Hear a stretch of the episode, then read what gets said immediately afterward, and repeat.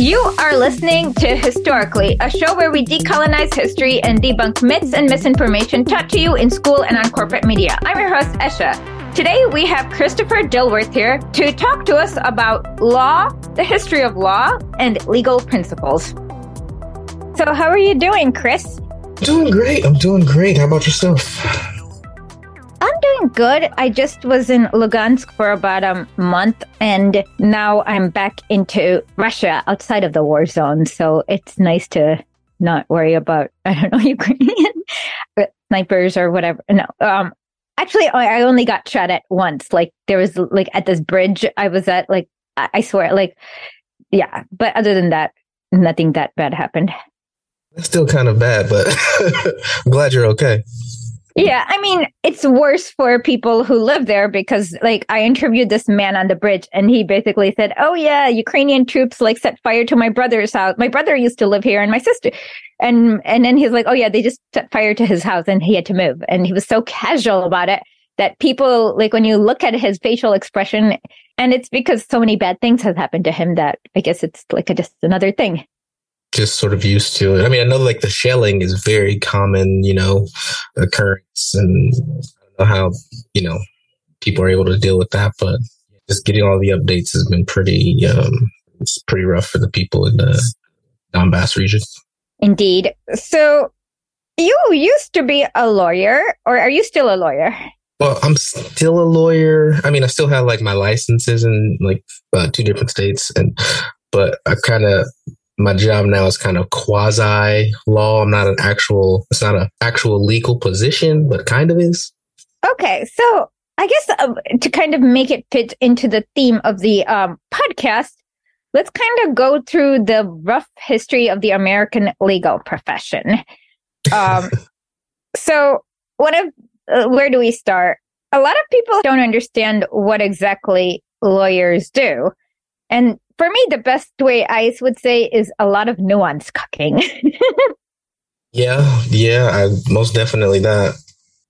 So, may I ask you to tell our audience your race? I know it's kind of weird, and I'm sorry I have to do this, but just so that people understand the context. No, that's fine. Yeah, I'm uh, Black American or I'm African in America. Yeah, and I feel like a lot of times uh, lawyers end up nuance cucking themselves into having an extremely weird right wing position with no logical coherence, even though they study logic.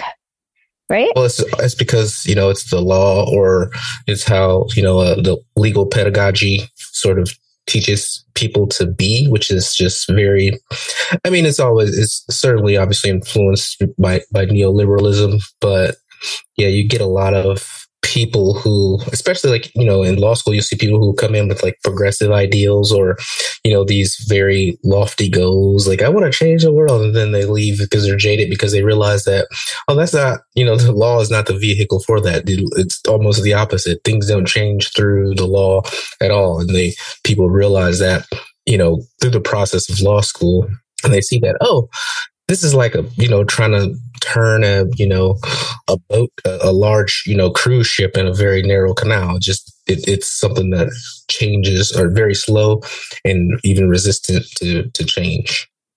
Yeah i mean a lot of people don't understand like the supreme court is essentially a bulwark against change. Um, a lot of people don't realize like what some of the more uh, what exactly the Supreme Court has done throughout history. Just bear with me while we go through some old cases, and I know you know these. I'm sorry. I know it feels like uh, uh, con law again. Yeah. Well, one concept I really like. It, this is like one of the few good lawyers in this world. It's Vladimir Lenin or Ilyich Ulyanov. Um, he had this really cool um, concept called constitutional illusions are what we call a political error when people believe in the existence of a normal, juridical, orderly, and legalized, in short, constitutional system, although it really does not exist. Do you believe our Supreme Court is kind of that way? Oh, most definitely. I mean, most, I mean, if you, a lot of the con law concepts are just made out of whole cloth like you know they're reverse engineered like they already have their decision and they come, you know, they back into it from that. So like they'll cite things from like maritime law in the 1500s or something like that. It's like, how did, how does that have anything to do with 2000 and, you know, whatever, you know, or citing things from, you know, hundreds of years back. Like, well, there's no basis in legal history for people having these rights. So since they didn't have them back then, they shouldn't have them now. Like none of that, none of, none of it really, really makes sense. And we see now with, you know, how the Supreme Court is, um, like they're granting cert before things have been decided at all of the merits. Um, Can you like explain to the layperson what the concept of granting cert means? Well, granting cert means that the you can sort of streamline the process of a of a of a of a case by getting the Supreme Court to take up that case, look at it, and make the decision, like the ultimate decision on uh, the outcome. And conservatives now with the majority that they have have uh, like they're i mean they're using it they know that they can use it in this this fashion so they have gotten you know a lot of things streamlined straight to the Supreme Court, like gerrymandering, a lot of the um, voting rights stuff, gay marriage, a lot of these, like they get them streamlined straight to the Supreme Court so they can get the decision that they're looking for. So they're using the Supreme Court in, you know, in order to get the outcomes that the policy or the political outcomes that they want. And, and it's, it's working.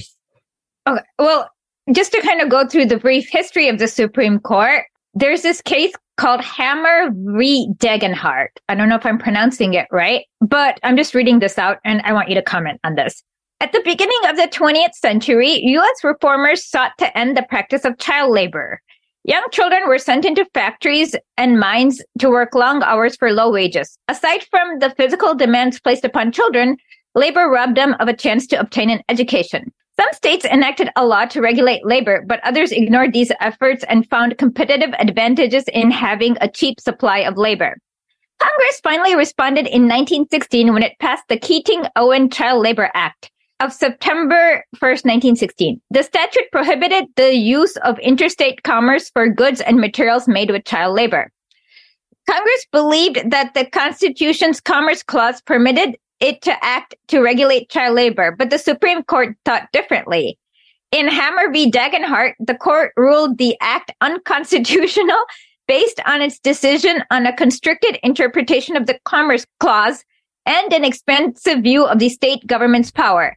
The decision provoked Justice Oliver Wendell Holmes to write one of the most significant dissenting opinions in U.S. history so there's a lot to unpack. So um, maybe can you start with what is the Commerce Clause?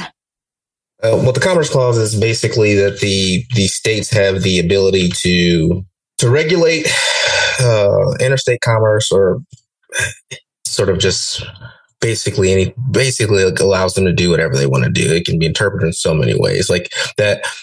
It gives Congress the power to do whatever they want, essentially, because anything can sort of be characterized as commerce. But then here they claim that. Uh, so I've seen weird, at, like really weird laws using the commerce clause being passed. But then suddenly, when it came time to outlaw child labor, the Supreme Court here decided, hey, the commerce clause does not apply here.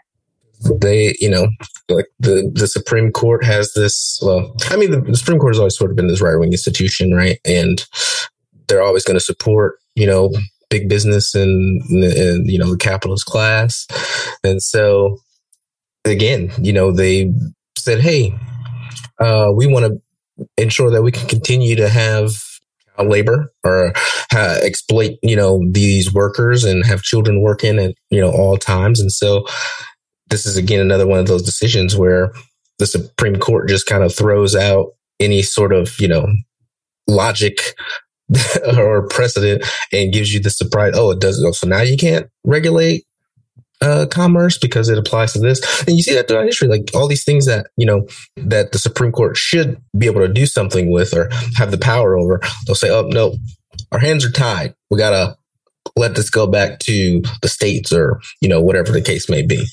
Yeah, I mean, this kind of case is sadly a hundred years, almost a hundred years later, we're still having this same problem. Uh, during uh, about a year ago, Neal Katyal or Kayal, um, Obama's attorney at the U.S. Justice Department, took up a case where basically people who were child slaves in Africa were arguing that basically they should be able to sue people, Nestle and other corporations Nestle. Yeah.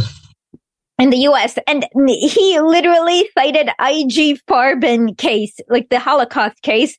And they still cite this. I was so shocked at the decision where he literally cites the IG Farben case and says that is why we should not allow these poor children in Africa to sue in the US. And then the Supreme Court sides with them, even though during the questioning, they're a little uh, like they're trying to save face. Do you have any comments about that? Well, I mean, yeah, like, so, I mean, it's just funny because the Supreme Court will use, or you know, the the go- American government will will you know say these uh, things about China and you know saying they have all these you know slave labor and all these types of things like that, right? And then you have people who are suing American companies for child slavery, and the Supreme Court wants to throw that out because once again, you know, they're always in, they're in bed with big business. Um, as we we've seen, you know, was it, was it Alito who leaked opinions to um, evangelicals? So, I mean, they're corrupt, obviously, and they don't want to interrupt. Are they corrupt or are they Kool-Aid drinkers? I've always wondered, like, corrupt means they don't really believe this crap, but they'll do it for money. And if they're Kool-Aid drinkers, it just means they're doing it because it ideologically aligns with them. Well, I think in some ways you have it's both, right? So like Clarence Thomas, for example, right? He obviously doesn't believe any of this stuff, but he's also very corrupt, right? I mean, his wife is one of these like QAnon people that believes in all of these, you know, the conspiracy theories. You know, she's been taking um, money. He's been caught, you know, having being influenced. So I think it's a little bit of both. And I don't, I, it can be right. I mean, obviously they're they're ideologically committed to you know what they want, but then it's also hey, we can also be bought, right? We can also be, you know, we can also, you know, be swayed, right? Because they also want to line their pockets as well. So I'm, I'm sure that there's, you know, plenty of, of both of, of those things going on. For a limited time, we're offering a ground floor buy in of historically coins. For a $5 investment, you can yield unlimited tokens in the form of links to our podcast and articles, which you can either spend yourself by listening or reading, or distributing to a crypto bro or imperialist bootlicker when you need to devalue their currency online by posting your hedge against their stake of a market. Honestly, I'm a little lost with this stuff, but go to historically.substack.com and subscribe today. Need more content? Of course you do. So head over to YouTube or Twitch for Lit with Lenin on Mondays at 12 p.m. Eastern. And tune in on Sundays at 12:30 p.m. Eastern to our call-in show, 100-year-old Bonesaw. It is what is to be done. Here's another case for you to comment on. Um, Adkins v. Children's Hospital, 1923. The Supreme Court ruled that the minimum wage law for women violated the due process clause of the Fifth Amendment because it abridged a citizen's right to freely contract labor. So there's a lot to unpack. So what exactly is the due process clause? I mean, well, due process is just uh, essentially that you cannot, you know, the government cannot take any action that would like deprive somebody of like their due process of law, right? So you you you have to be given the due processes of the law. That you can't just be taken to jail. So if you're going to have something taken away from you, I think it's with life, liberty, or property, you have to have the due process of law. So you have to you're allowed to you have a right to have a trial in court. You know, you you have a right to you know an attorney and all these you know the right to remain silent. Those these kinds of things. So um, yeah, you you should you have the right to due process. That is what it, due process means. But how does a minimum wa- wage violate a due process, or is this a decision that was kind of an ex post facto half-assed justification? What was so? what was this, Casey? I've never. I don't, I don't know if I, I know. Adkins v. Children's Hospital, 1923. Adkins v. Children's Hospital. This one I don't know much about. I mean, but I think it's obviously you know just ju- judicial activism, right? It's just, you know, judges, Supreme Court judges, you know, comforting the comforted, right? The people who are already comfortable, comfortable, and um, siding with the powers that be uh, against you know the little guy, which I think we're seeing with all the cases that are being brought up and the cases that continue to happen, and that is a pattern throughout Supreme Court history. For me, the Scalia, who died a few years ago, six years ago, I think, um, is one of the most like foremost scholars where a lot of people think he's smart, but the amount of times when he accidentally overruled himself is shocking. Just because he's like long-winded, people think he's like this. Because you know, you have you have people who are you know supposedly progressives and you know are, are left wing or whatever you want to call it. Um, and you know, I respect I respect Scalia because he's intelligent. Right? I respect him. Like, why? There's no, there's literally no reason to. Like, you should you should have no respect for this man if you've read anything that he's written and how reactionary his opinions are. It's just not I, I, mean, you can have reactionary, logically consistent opinions, but he's often accidentally overruled himself. And what what cases were these, or what? One of my favorite case was where he kept on citing this guy for the poster for why to use the death penalty, and then he turned out to be innocent. I can't remember which one. Yeah, but his decisions are a hot mess. Yes, Scalia is one of these. I mean, I, I, I kind of think now you have a lot of the conservative justices that are that are in that tradition. You know, like you have. I think Roberts tries to toe the line a little bit more, but Scalia doesn't. Roberts tries to keep his hands clean, but he, you know, he's doing the behind. You know what I mean? He always tries to look good. Oh yeah, I totally agree. Scalia just doesn't care at all, or didn't care. He's dead now. So, um, but he did not try to, you know, sugarcoat. I mean, obviously he tried to, you know, uh, use terms of art to finagle the opinions to make them adhere to, you know, legal precedent. But he's one of the, I guess, he, I guess he's one of the founders of like originalism, right? What is originalism? Well, it's the idea that we should that the law should adhere to the original intent of the founding fathers, that it should be all about the intent of the Constitution at the time that it was made. They made it to protect those with property from those without. So I guess he is right in that. Oh, of course. Like that's and, and that's what that's what they aim to do, right? Is that they want to keep things the way that they were, which is property to white, you know, Christian men to have all of the power and everyone else to, you know, the power and the property, everyone else to be subservient mm-hmm. to that hierarchy and and for everyone to serve that hierarchy so that they can continue to perpetuate the system right and then to have the you know police state protect that power which is why all of the like the the supreme court decisions against like you know or like the qualified immunity cases are always denied at the supreme court and they never take those up what is qualified immunity?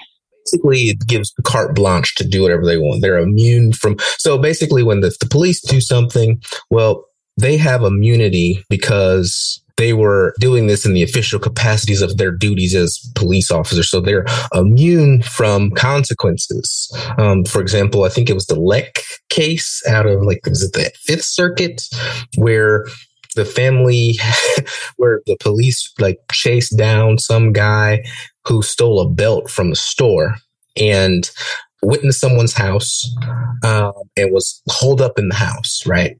And the family, I don't think was there at the time. And so the guy was just holed up in the house. They sent SWAT. They sent all these people. They had a standoff with this guy. He was just in the house. He had a, he wasn't armed. He just had, he stole a belt from the store. And they literally brought a tank in and it was like a three day standoff or something. They like basically destroyed these people's home. That's unreasonable. Right. They destroyed their home and then the, the, the, the Fifth Circuit said, well, you know what? Well they well they sued in order to have the state repay them right? Because you have the the doctrine of um, uh, well the takings clause which is if you take someone's property without you know due process then you have to pay them essentially you know a fair market value for the property. And so they that's what they tried to use but police were given immunity because they were acting within their official capacity as police officers. So, and this, I mean, that's just like the tip of the iceberg. There's so many other cases like this. I mean, so many more that are just egregious where, you know, it's the, uh, what is it? I think of the concept. My, my mind is jumbled right now. Um, where police can take anything that you have if it's tied to, you know, criminal activity. Um, like if you're a drug dealer, they'll take your car. oh, oh, I know exactly. Uh, uh, forfeit, civil asset forfeiture. Yeah, civil asset forfeiture. I mean, that's another one, right? And I think that the more value is taken from that every year than all the robberies and all of these things combined where police can just and it's it's just it can just be tangentially related there was a case that the supreme court didn't take up which is particularly egregious where or a woman who was dating a guy and they only had one car and he used her car to i believe sell some drugs or something like that but they had broken up they weren't together or anything like that. And they were looking for him. He had a warrant out for his arrest. So they go to the lady and ask her where he, he is. She's like, I don't know. And she, they were like, Can we search your home? She gave them the keys and said, Hey, you guys can check. He's not here. I'm telling you. And so they go to the house. Mm-hmm. They are outside of the house and they just say, Come out, right? Instead of like going in, knocking on the door, using the key, and so then they just, you know, shoot tear gas in the house. what? just shoot tear gas all in the house and then like go and bust the doors down, doors down after like a couple of hours. Turns out no one's in the house. So they've destroyed this woman's house, taken the car, taken the vehicle because it was supposedly a part of the of his criminal activity and it was the only car that she had and she's like hey this is my car I bought it. It's in my name. And like I should obviously have my own car. It's not his. But they allowed the police to take that car because it was a part of some criminal activity. And they also had qualified immunity against you know what they did to her house because her house was destroyed from all the tear gas and what they did to it. And again the police were able to get away with it. And that's you know things that people don't really hear about on a day-to-day basis. You hear about a lot of these things but police are allowed to just uh, essentially do whatever they want to do. And the supreme court has blessed that with the you know rulings that they've made and then the cases that they continue to deny cert. Yeah. Okay. Um, do the police have a constitutional duty to protect and serve? They do not, actually, which is crazy. Um, people think that this idea that the police are here to protect and serve, but the, the, the Supreme Court has fully and actually ruled that there is no constitutional duty. They have no constitutional duty to protect anyone. So, what is their duty then if it's not okay? So, in most countries, you think the police is there to protect people from violence and harm. So, what is their purpose? To protect property and rich people. okay. Essentially, that is exactly what it is. Like, people claim that Russia's authoritarian, but I have to say, is that the police here are a lot nicer. Like I have not seen like you don't see police like walking everywhere like in the US. You don't see police don't have guns here unless they're in the middle of a war zone. And even then they're very well behaved and uh not threatening. Um so it's actually a very different culture here in Russia. Like I don't see like them like like in the US, you see them like, I don't know, like hanging out in front of like meters, like waiting for the meter to expire and like shooting their radar gun just to like they can give tickets. And here they don't, I don't see that happening at all. Like they're almost invisible here. See, I can't even imagine what that's like because every time I see the police, like every time they get behind me, I get, you know, my heart starts beating really fast. Of course you would. Well, I was going to tell you one quick story. I, um, reason why I have so much anxiety dealing with the police, I mean, obviously because I've had terrible run ins with them in the past, but one particular time I was in law school and my car, I was in the first year, my engine had blew up, so I had to get a new car. So I ended up buying like an old BMW off a guy who was foreign exchange student was going back home. So I bought like his old BMW off a guy, right? Um, it wasn't like new or anything like that. But it was a BMW. So the first weekend, I drive it home and I go drive home to go pick up my cousin. So, and I'm in the hood, like I'm from a, you know, I grew up poor. And so, you know, that's where I'm going to go, you know, my family and hang out. So I go and I go pick my cousin up from someplace. Uh, well, actually, on my way there, I get pulled over by a cop. He's having like, I guess he was having a bad day. And so he gives me a ticket for going like five over the speed limit. Okay. Right. So then I get into town and I pick my cousin up. I'm going to go drop him off at another one of our family members' house. And for some reason, he just said to me, he was like, this van right here next to us looks suspicious, like, like an FBI van or something. I was like, that's weird, but whatever. And so, and I have on a hoodie. I have on a, a Indiana law hoodie that's like, you know, my, from my law school that like I'm a lawyer, right? It says it right here on my hoodie.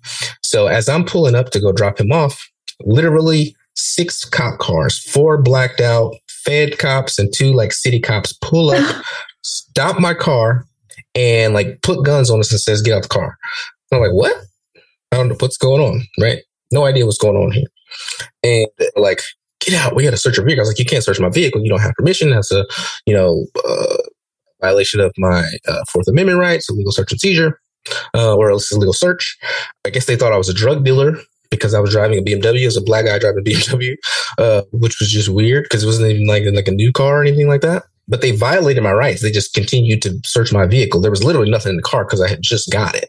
But they searched my car. Nothing was in there. And then they were like, "Oh, well, you can go." But they were gonna. What they pulled. me What they what they said they initially pulled me over for was that I switched lanes too quickly. Uh, I didn't give like 50 feet or something. Is that even illegal to switch lanes too quickly?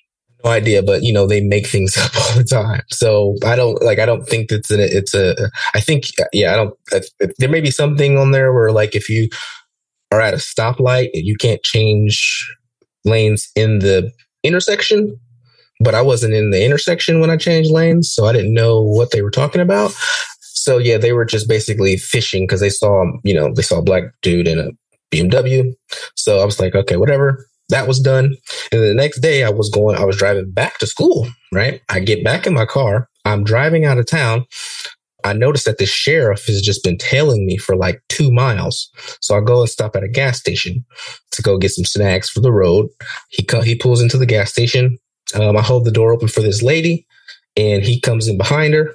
Uh, I fill up with some gas, get back on the road. A mile later, he pulls me over for just absolutely no reason. Just pulled me over, trying to see what was going on. So this is I was pulled over three times within a 24 hour period of it, like after getting this car. And I'm just, you know, so this is like what happens. Like, this is why, you know, I have so much anxiety or black people have so much anxiety when dealing with police because, I mean, we know that we can lose our lives at any moment, you know, dealing with the cops and they get behind you. You know, like, there's especially when you know you haven't done anything, it's like, oh, what the hell is going on now?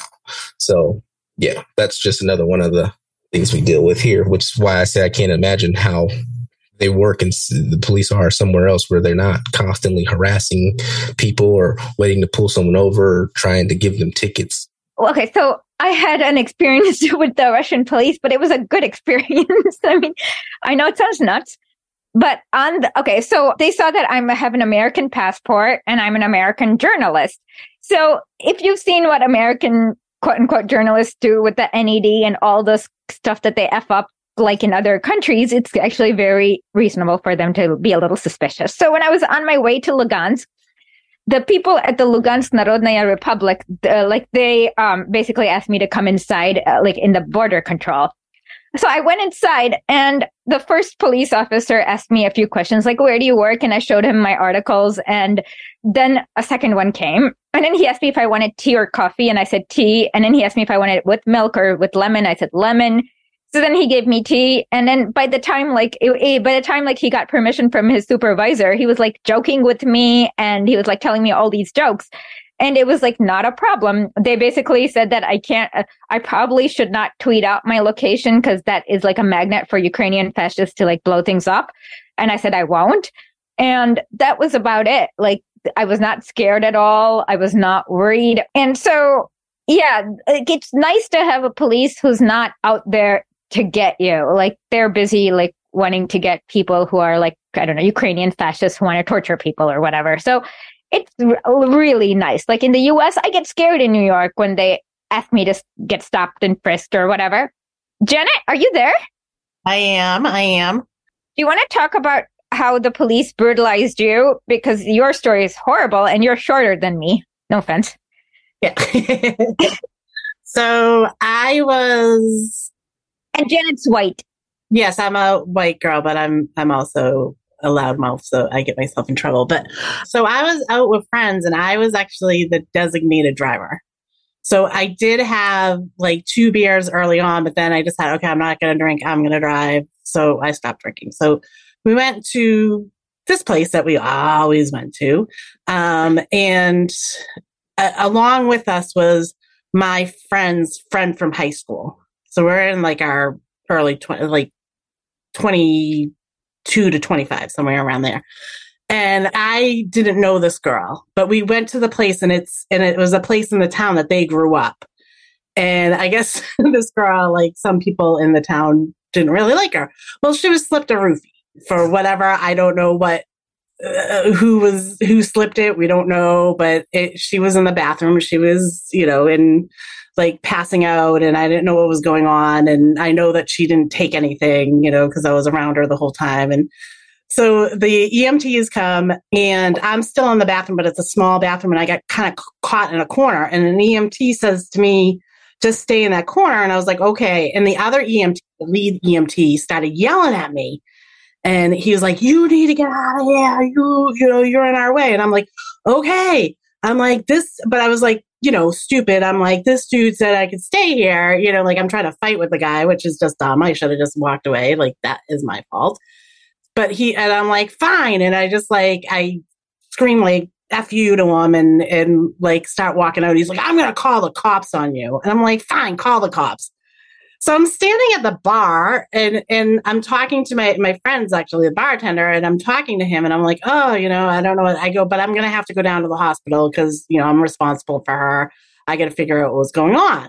So I, as I'm saying this, someone comes and grabs my shoulder and spins me around like violently. So of course my adrenaline's up and I come around with a punch and it, it's an officer, but he's not dressed as an officer either. He's he he has a blue sweater on, and I do see like he has his badge on it, but it's not like he's not in a u- uniform. Uniform. It was like kind of colder out, so he had like a sweater on instead of like what you would normally think.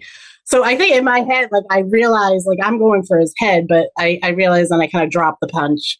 And I mean, you you got to understand too. I also took a lot of self defense and stuff like that in, in at that time. So, you know, that was my reaction to it. So he goes and he's like, he just like grabs me. He's like, You're arrested for drunk and disorderly. And I'm like, I'm not drunk. I'm just disorderly. because I'm like, I'm not drunk. But then I'm just like, as they're pulling me out, they're pulling me. They're they're not letting me just walk out. They I'm in a little like I'm in a mini dress I'm like five four. I I mean, granted, I probably had 20 extra pounds on me. I was like 140 pounds at the time. You know, I'm not I'm not like a huge person. And right. he there there's two of them pulling me out. Like, and I go, wait a sec. I go, my my pocketbook's behind the bar with my friend behind the bar. Can you get my pocketbook? I don't want to leave here without my pocketbook. Plus, it has my ID in it. Like, so I can prove to you who I am. And they they start giving me crap. No, no, no. And then finally, you know, I wouldn't. I just said like it's just dumb that you don't want to get my pocketbook because you want my ID, right? So they go. One of them goes in and gets the pocketbook. They tell everyone they have to stay in the bar that they can't come out and watch me get arrested. The second we leave the door, one of them pulls out their billy club, starts slapping it on his hand, and saying to me, if you don't shut up, I'm going to use this on you.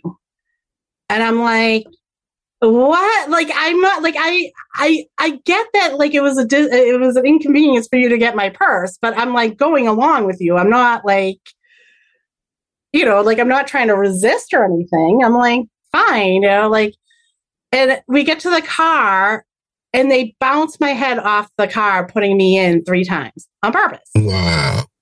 And and so like this is just like I mean, I know that I was, you know, like I'm talking about my purse or, you know, like I, I know he was mad because I punched him. We get to the, we get to the thing and here I am, this five, four, you know, mini dress, like just sitting there. And I talk with my hands. I'm like, doo doo doo. So I'm in front of the, you know, the sergeant that's taking me in and I'm telling him what happened. And the cop that I punched comes around it's like, put your hands down, put your hands, like starts screaming at me. And then the sergeant's like, I think I can handle her. He's looking at me like, yeah, I can take her. So I'm not like that worried. But it was, I mean, it was just like, just for that, like I'm sitting there and I'm worried about a person who was roofied. And I get crap because, you know, I shouldn't have yelled at the EMT. I get that. But, you know, I was scared and I was responsible. So the EMT should also understand that people get in there. right.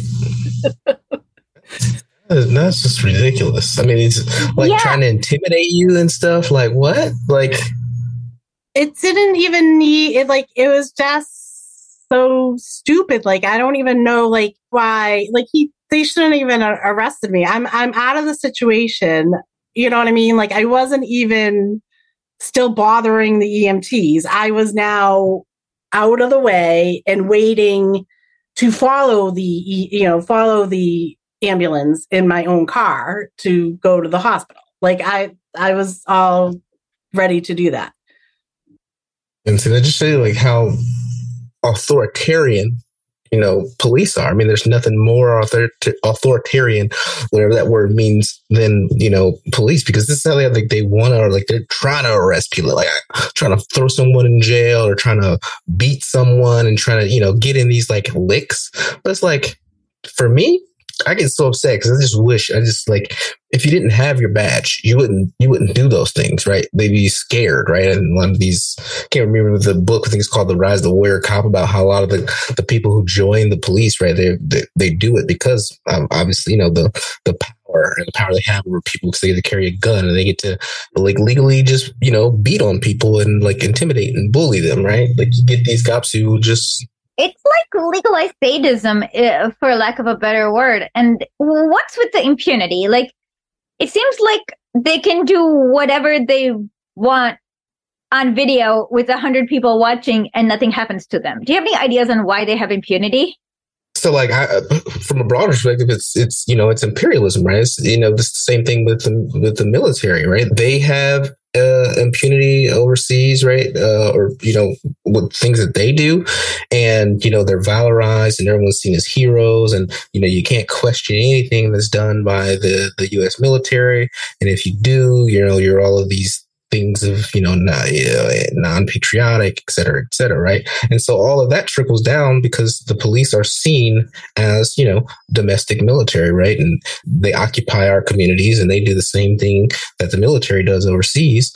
And they're allowed that same impunity right? To be able to do whatever they want to do because they're also seen as you know these heroes above the law who can do no wrong because they are supposedly protecting and serving. People actually think that the police are protecting them every day. Like they, they think without the police, everything will just fall apart. Protecting them from whom? Like that's the thing is that unless it's like a really bad war zone, you don't need that much protection.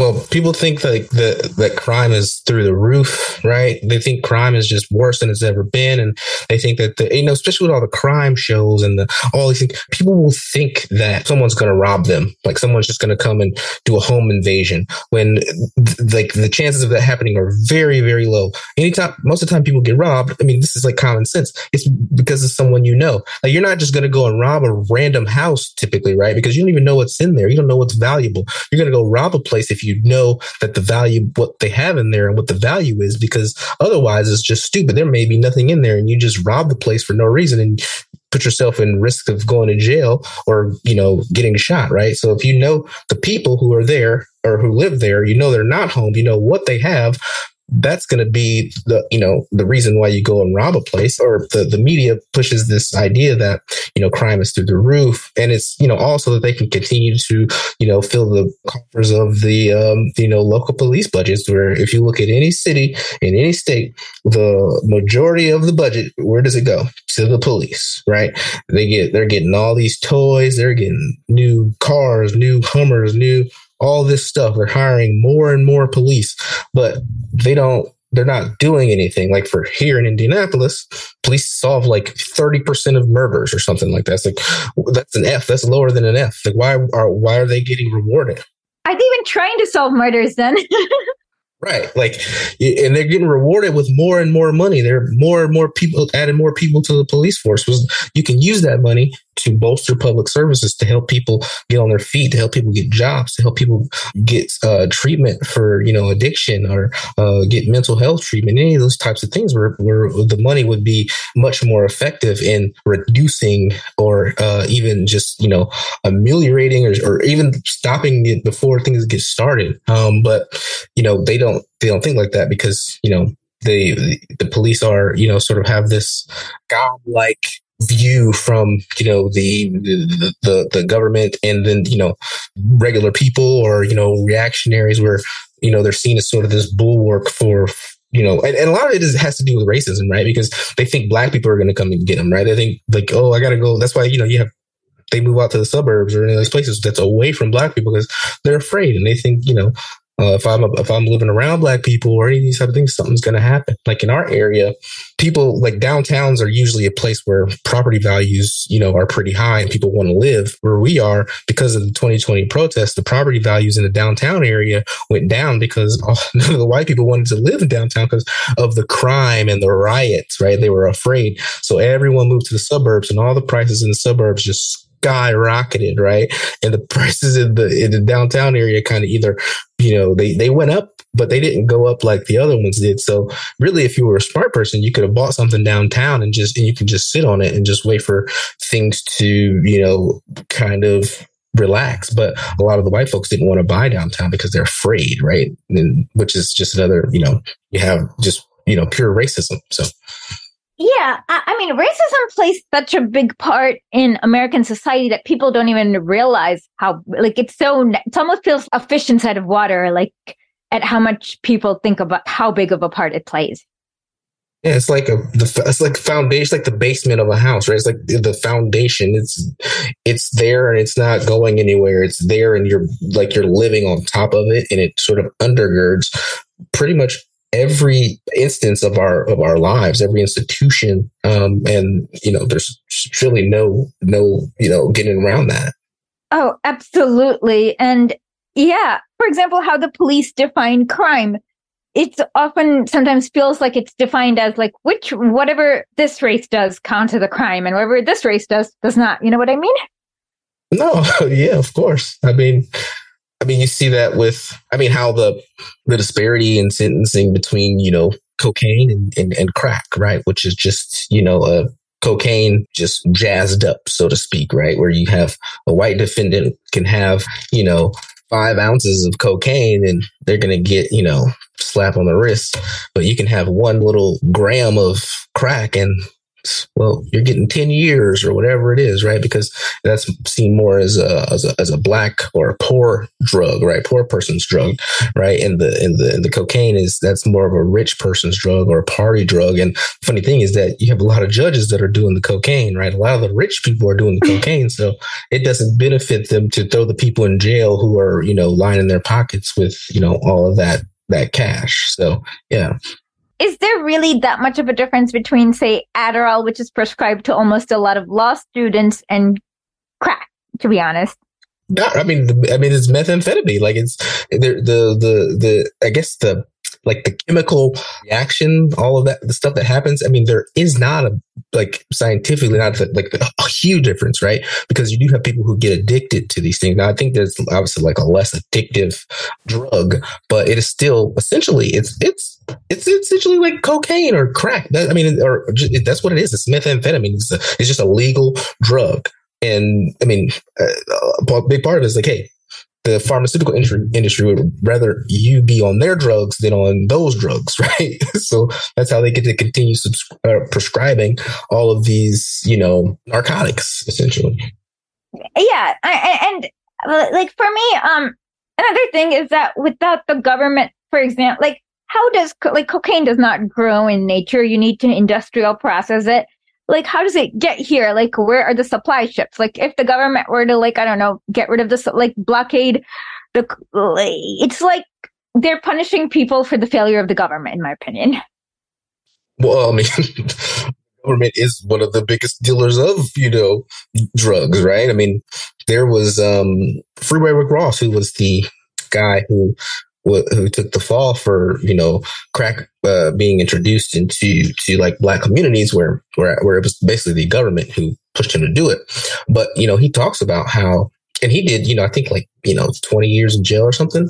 Um, but he talks about like he's like hey listen I don't have planes. He was just a black dude from you know the hood in California, Los Angeles, right? And he's just like hey I don't I don't have planes. I don't have boats. How did all this stuff get over here, right? And this all, you know, comes from the CIA funding the Contras and, you know, all of that way back then, which was exposed in what was the what was the book? Um Gary Webb. He later I forgot the book. Gary, yeah, his book. Yeah. Well, I have it somewhere. But yeah, Gary Webb, who was the uh, journalist in was it Sacramento? Sacramento he worked for Sacramento Bee or something like that, I think it yeah. was. Yeah, he exposed all all of and that. And then he died in very mysterious circumstances. All, all I have to say. Very mysterious, which is just, I mean, well, his life was also destroyed at first before all of that happened. They destroyed his life. They said that he was a fraud, that he was wrong, that none of this stuff was true, that the government was not funding, was not dealing drugs and not doing all of these things. And then, oh, come to find out, Senator in Senator Church's committee that all of the stuff was true. Everything that he said was true. All public record now that everything he was totally vindicated. And I think it's, I mean, the thing that's worse about it is that, you know, I don't think none of the, none of the, his vindication didn't happen, well, so much while he was uh, alive, right? I think that all happened after he died, which under those mysterious circumstances being shot in the back of the head twice, but being ruled suicide. Who, who knows? Yeah, I mean, and that's the thing is that the even like the entire war on drugs. There's a memo from Nixon staffer where he basically says that's a great way to get rid of black people and hippies because hippies do this drug and black people do this other. I think opium. I, I might be wrong. So we can like it's like killing two birds with one stone.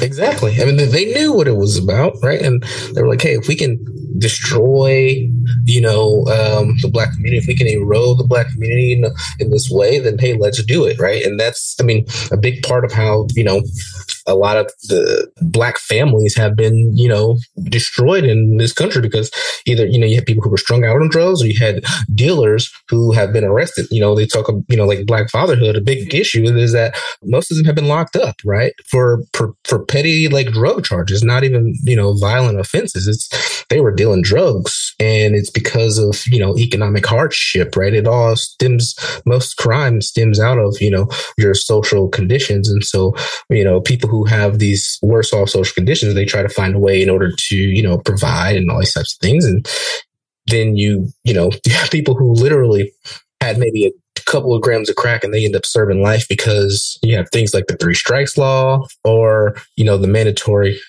What is the three strikes law for people who don't probably live in California? well, uh, incredibly, incredibly oppressive, but um, essentially that once you have three strikes, which is any sort of uh, felony, the third time you, you get a life sentence, right?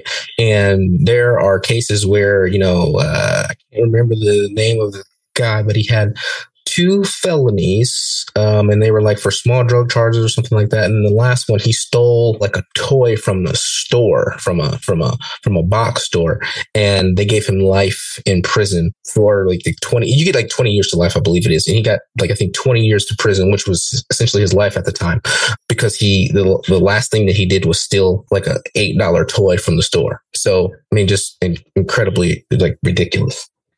I know this is kind of unrelated, but it's kind of related because Kamala Harris, when she was AG of California, she was like a big proponent of this law. But one case that really sticks out for me, where yeah, I, I don't know the race of this man because I only know the case title. But basically, she argued that this innocent man needed to stay in prison because he filed his paperwork too late. I think that goes back to how people in the legal world. I mean, the thing is, one like they lose their humanity in a way, right?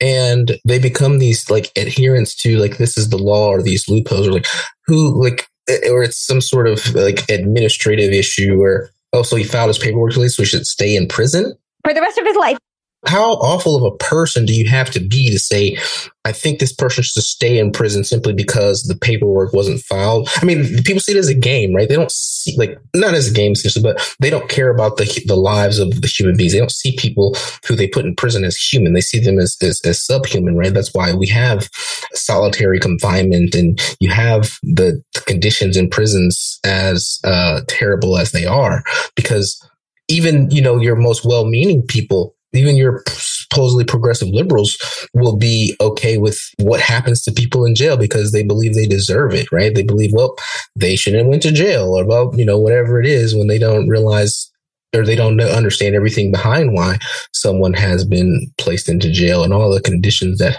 have led or even, you know, someone being placed in jail falsely on false charges and false accusations, which, you know, our jails are filled mostly with poor black people. And a lot of it is right simply because the system is designed specifically for that. And that's why we want to abolish the prison system and prisons in general.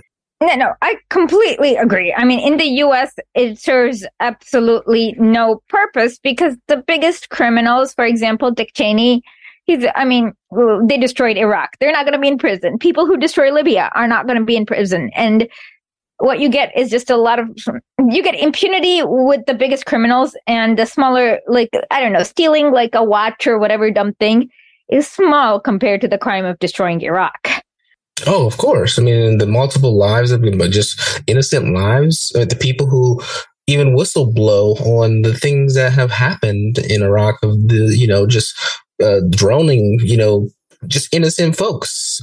And, you know, these people never see the inside of a prison. They're actually going to be celebrated. People like George Bush, or even, you know, these the rich people who steal money from lower class folks, right? Uh, the the Bernie Madoffs of the world. The only reason why he went to prison is because he stole from rich people, right? This ends part one of our interview with Christopher Dilworth. Music for this show is done by Wrecktech. You can find him on SoundCloud and on Spotify. W R E C K T E C H. And thank you for listening to our show.